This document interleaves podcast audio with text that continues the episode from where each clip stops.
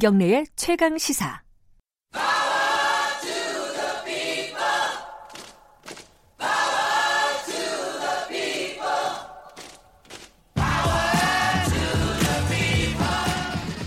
네, 김경래 최강 시사 3부 시작하겠습니다. 아, 일본 얘기 관련해서는 오늘 이 상황이 상황이니만큼 하실 말씀들이 많으셨던 것 같습니다. 2부를 꽉 채워서 그냥 진행을 했네요. 자, 3부는 금요일 금요일 3부는 지금은 을밀대 시간 마련되어 있습니다. 을의 입장에서 을의 목소리를 통해 함께 사는 세상을 생각하는 시간. 안진걸 민생경제연구소 소장이 막 뛰어왔습니다. 안녕하세요. 네, 안녕하십니까. 땀을 뻘뻘 흘리면서 뛰어오셨어요? 예, 덥습니다. 항상 뛰어다니시니까요. 예. 자, 오늘은, 아, 요번 주에 있었던 가장 좀 비극적인 사건 중에 하나입니다. 그죠? 예. 어, 목동 빗물 펌프장에서 결국은 3명이 숨진 사고가 아, 발생을 했습니다. 이번 사고를 뭐 여러 가지 관점에서 볼 수 있겠지만은 안 소장님은 어떤 시각에서 보고 계십니까? 저는 이번 사고가 우리가 이제 뭐 인재냐 천재냐 이런 이야기 많이 하잖아요. 네. 전형적인 인재라고 생각합니다. 음흠. 이 빗물 펌프장 보시면 엄청난 지하고요. 그렇죠. 이렇게 빗물을 이제 모아가지고 그게 침수가 되면 안 되기 때문에 네. 이제 큰 바다로 아니 바다 강으로 이렇게 연결시키는 예, 수십 거거든요. 미터 예, 깊이더라고요, 예. 보니까. 그뭐 영화에나 나온 그 지하로 들어가면 엄청난 구멍입니다. 그렇죠.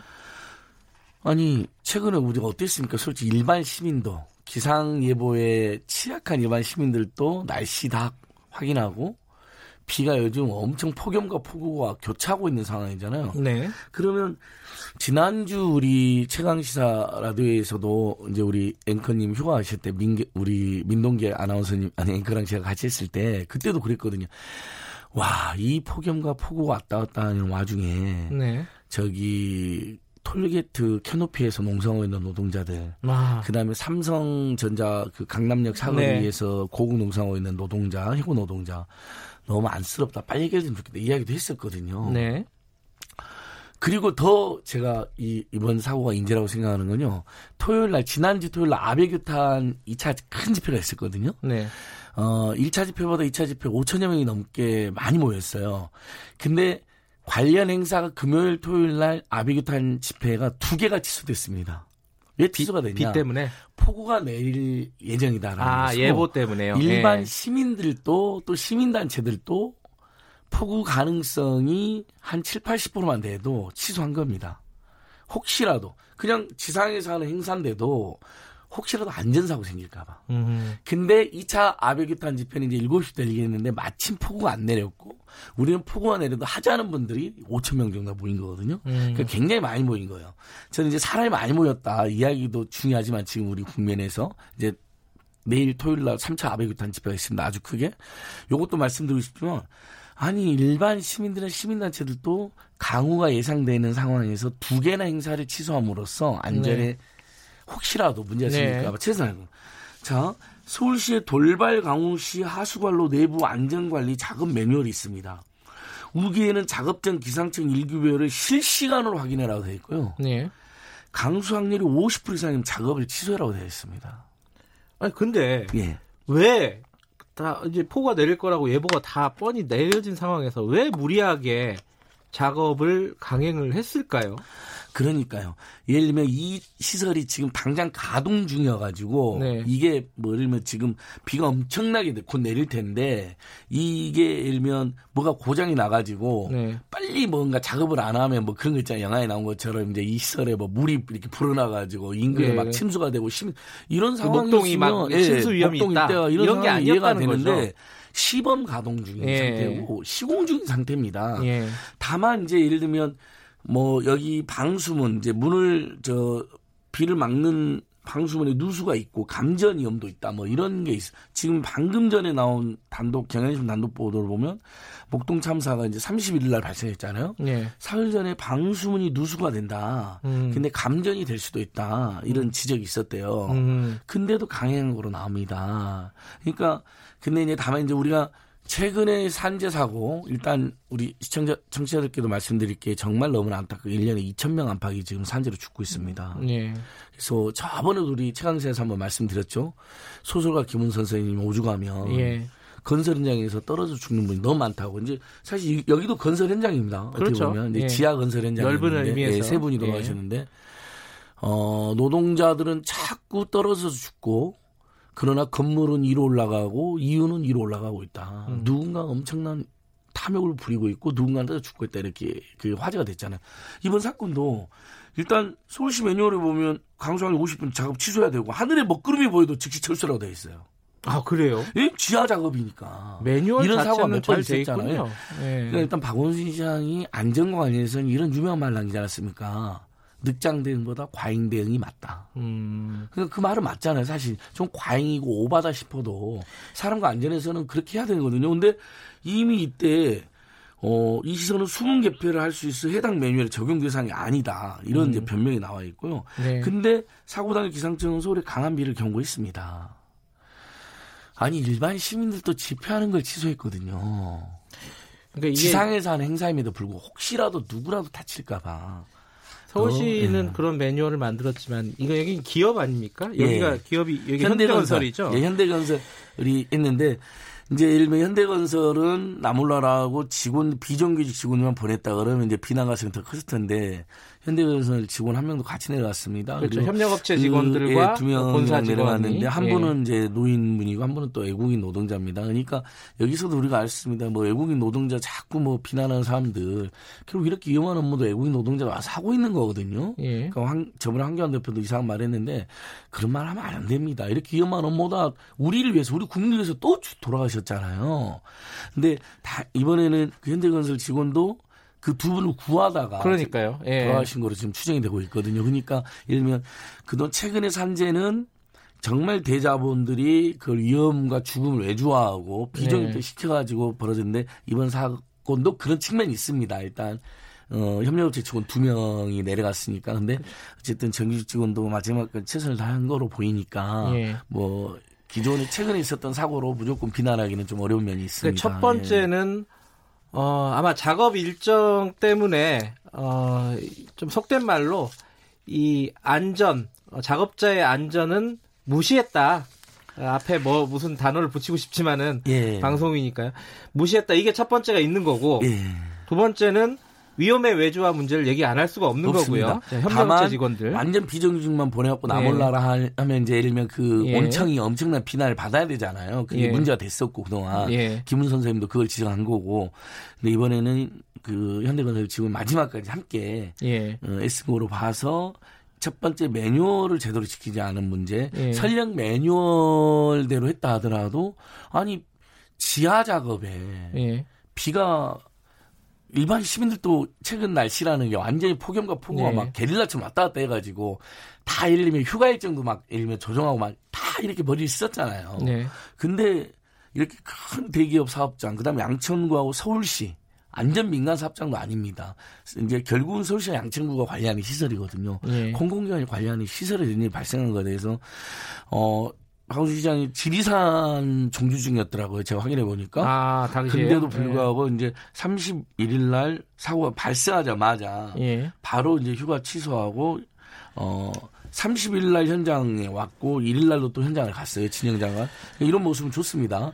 근데 어 그렇게 안전을 강조하고 늦장들보다는 과잉 대응 오바해도 좋다라고 했는데 이런 사고 발생했기 때문에 서울시의 책임도 가볍지 않다라고 보고요. 지금 책임 소재 규명을 하고 있는데 아까 말씀드린 것처럼 어 사흘 전에 방수문이 누수가 되고 감전 위험이 있다라는 거 알고도 물론 이번에 예. 그 사고는 뭐 방수문 누수나 감전 위험 때문이 아니고 이제 지하 작업하고 있는데 엄청난 비가 갑자기 와가지고 예. 물이 실제로 그쪽으로 확 쏟아져 가면서 휩쓸린 거이긴 하지만 분명한 것은 사흘 전에 이 시- 작업장이 위험하다라고 양천구가 보고를 했더라고요. 그러니까 그러면 어, 엄청난 폭우뿐만 아니라 이 부분 때문에도 일본 노동자들의 작업에 대해서 조심했어야 되는 거예요. 예. 그러니까 서울시의 책임이 가볍지가 않은 것으로 지금 비판할 수가 있습니다. 어, 그 또 한 가지 문제를 짚어봐야 되는데 이거는 어, 작업 상황에서 이제 뭐 비, 비가 오든 안 오든 어쨌든 작업은 시작이 됐고요. 작업 상황에서 안전 장비라고 해야 될까요? 그러니까 위에 관리하는 사람과 밑에 지하에서 예. 작업하는 사람이 의사소통이 안 되는 상황. 뭔가 규정들을 제대로 안 지키고 있었는 게 아닌가 싶어요. 어떻습니까? 어, 여기가 이제 터널이 신월동에서 저수지에 물이 70% 차면 자동으로 터널로 들어오게 설계되어 있습니다. 예. 그래서 시험 가중 중인데 30%만 물이 차도 터널 내부로 물이 쏟아지게 돼 있답니다. 예. 그러니까 비가 조금만 와도 예. 위험하니까 첫 번째 계속 이 폭염 폭우가 계속 우리는 쏟아지고 있다. 아까 계속 제가 반복적으로 말하지만 지상에서 하는 집회도 시민들은 예. 취소할 정도로 조심한 거거든요. 정말 우리 안전물 감정 조심해야 된다는 것 때문에. 예. 근데 여기는 지금 강한 호우가 예상되는데 일단 투입시킨 문제고 이 터널 내부는 트럭 두 대가 드나들 정도로 엄청나게 큰 구멍입니다. 예. 가로 세로 10m나 된대요. 그러니까 실제 여기 제가 사진도 갖고 왔는데 앵커님 여기 보시면 와 오늘 유튜브도 나오죠. 예. 정말 엄청난 구멍이잖아요. 영화 예. 속에나 나오는 우리 일반 시민들은 볼 수 없는 예. 지하로 엄청난 이제 빗물들을 이제 받아가지고 어 침수 안 되고 강으로 이제 내보내게 되어 있단 말이죠. 근데 여기를 보니까 드날 수 있는 그좀 난간, 사다리, 특- 예를 들면 뭐 무슨 빗물 쏟을 때그 영화 같은 데 보면 뭐 이렇게 잡을 수 있는 시설 있잖아요. 손으로 예. 뭐 이런 것도 하나 하나도 없는데 특별한 장비도 착용하지 않고 들어간 걸로 지금 추, 밝혀지고 있거든요. 안전 장구도 예. 제대로 마련이 안돼 예, 있고 그러니까 예를 들면 시설도 빗물이 마찬가지고요. 빗물 확 들여닥쳤다. 그럼 사람이 확 쓸려가 버리지 않겠습니까? 근데 예를 들면 가로 세로 10m 그 엄, 엄청난 터널이긴 하지만 뭐 손으로 이렇게 잡을 수 있는 시설이라든지 또는 뭐 거기서 어, 나올 수 있도록 사다리 같은 게 설치돼 있다든지 이렇게 영화 같은 데 보면 이렇게 막 그러니까 구조물이 있잖아요. 위험을 알릴 수 있는 예를 들어 뭐 무전기라든가 사이렌이라든가 이런 것도 전혀 없었다. 예, 예. 그래서 그 구하러 내려갈 수밖에 없는 상황이었고 그래서 또 변을 당한 거고요. 그러니까요. 현대건설 직원이. 직원 한 분까지. 그러니까 근데 이게 사실 이제 위험의 외주화를 넘어서서요. 작업장의 안전. 그러니까 이런 부분들이 굉장히 지- 어, 잘 지켜지지 않고 있다라는 건데 요번에 이제 법이 하나가 통과가 됐잖아요. 산업안전보건법 김영균 씨의 죽음으로. 맞습니다. 예. 근데 이런 것들이 통과가 돼도 전혀 뭐 뭐랄까요 이게 개선이 되지 않는 느낌이에요. 계속 사람들이 죽지 않습니까? 예. 이 어떤 부분이 문제라고 보세요? 그러니까 1년에 지금 아까 말씀드린 것처럼 산재로 대한민국에서 지금 출생률까지 저하돼서 인재 하나하나가 사람 사람 하나가 굉장히 중요한 대한민국에서 2천여 명이 돌아가신다 그랬잖아요. 네, 오늘 아침에 어 여보 남편 잘 갔다 올게 했던 예. 가장이나 부인이나 남편이 싸늘한 죽음으로 돌아오는 겁니다. 2천 명이나 1년에 예. 엄청난 건데 고 마침 고 김용균 재단 예. 설립 준비원회 아까 말씀드린 그 김용균 대책위원회에서도 성명을 냈더라고요. 그러니까 결국은 어디에서도 일단 법도 예를 들면 위험의 예주화에서 예외가 많다고 그래. 이런 사업장은 지금 위험의 예주화의 예외 사업장입니다. 음흠, 예. 그러니까 그렇군요. 규정이 안 되는 사업장 아직도 너무 많습니다. 네. 그리고 어 결국은 매뉴얼도 만들어 놓고 안, 지는, 안 지킨 거로 지금 다시 확인이 되고 있지 않습니까? 그러니까 이걸 어디서부터 뜯어 고쳐야 되나 이런 생각이 들고 그, 저는 이렇게 생각 만약에 현장 노동자가 어 지하로 내려갔는데 비가 올 것 같은데 왜 우리한테 스스로 내려가라고 하냐 네. 작업 거부권이 있어야 된다고 생각해요. 이 부분도 지금 굉장히 논쟁이 되고 작업 있거든요. 거부권. 예. 예. 위험 작업 거부권. 음. 근데 그걸로 페널티를 받거나 징계를 당하지 않는 예. 그러니까 예를 들면 누가 보기에도 위험한 상황, 설령 사고가 안 났다고 쳐도요. 폭, 폭우가 예상되고 있는 상황에서 지하로 내려가라는 거잖아요. 예. 안 되겠다, 못 내려간다라고 이분한테 권리를 정확히 줬으면 예를 들면 이 두 분이 야, 곧 비 오는데 어떻게 내려가냐. 네. 이래, 이걸 거부할 수 있어야 되는 거죠. 저는 이 알겠습니다. 부분만 제대로 우리가 안착이 돼도 그 위험 일하는 예, 위험 작업 일하는. 사람들이 예. 위험을 누가 가장 잘할까요? 작업하는 사람들 작업하는 사람들 예. 귀신처럼 알거든요. 알겠습니다. 이 한 해에 2천 명이 작업하다 일을 하다가 숨진다는 거는 굉장히 우리 사회가 야만적이라는 얘기거든요. 이 맞습니다. 부분들을 좀 근본적으로 한번 어, 어떤 부분들을 우리가 개선해야 될지 고민을 해야 될 시점인 것 같습니다. 늦었지만은 예, 가장 네. 그래서 다시 한번 강조드리는 게 위험 작업 거부권을 예, 현장 한 출발이 노동자에게 주고. 예, 노조는 예를 들면 노동조합에는 그것을 요청할 수 있는 권리를 주고 현장 노동자들은 그걸 거부할 권리를 주고 알겠습니다. 그러면 느낌이 바로 오거든요 현장에서는 지금 예. 뭔가 조짐이 안 좋다거나 비가 올 것 같은데 어찌 지하 내려가냐 좀 비 예를 들면 비가 당분 안올 때 가자라든지 알겠습니다. 그- 이게 당장 급한 공사가 아니었거든요 일상 점검이었다고 지금 나오거든요 예, 생각해야 될 부분이 많습니다. 이번 사고에 예, 대해서. 예, 저도 굉장히 오늘 매우 예. 심란하고 예. 다시 한번 지금 또 그로모데보리 이 폭염과 폭우 속에서 옥상에 농성하고 있는 분들, 공공 예. 농성 이분들도 안전이 지금 문제잖아요.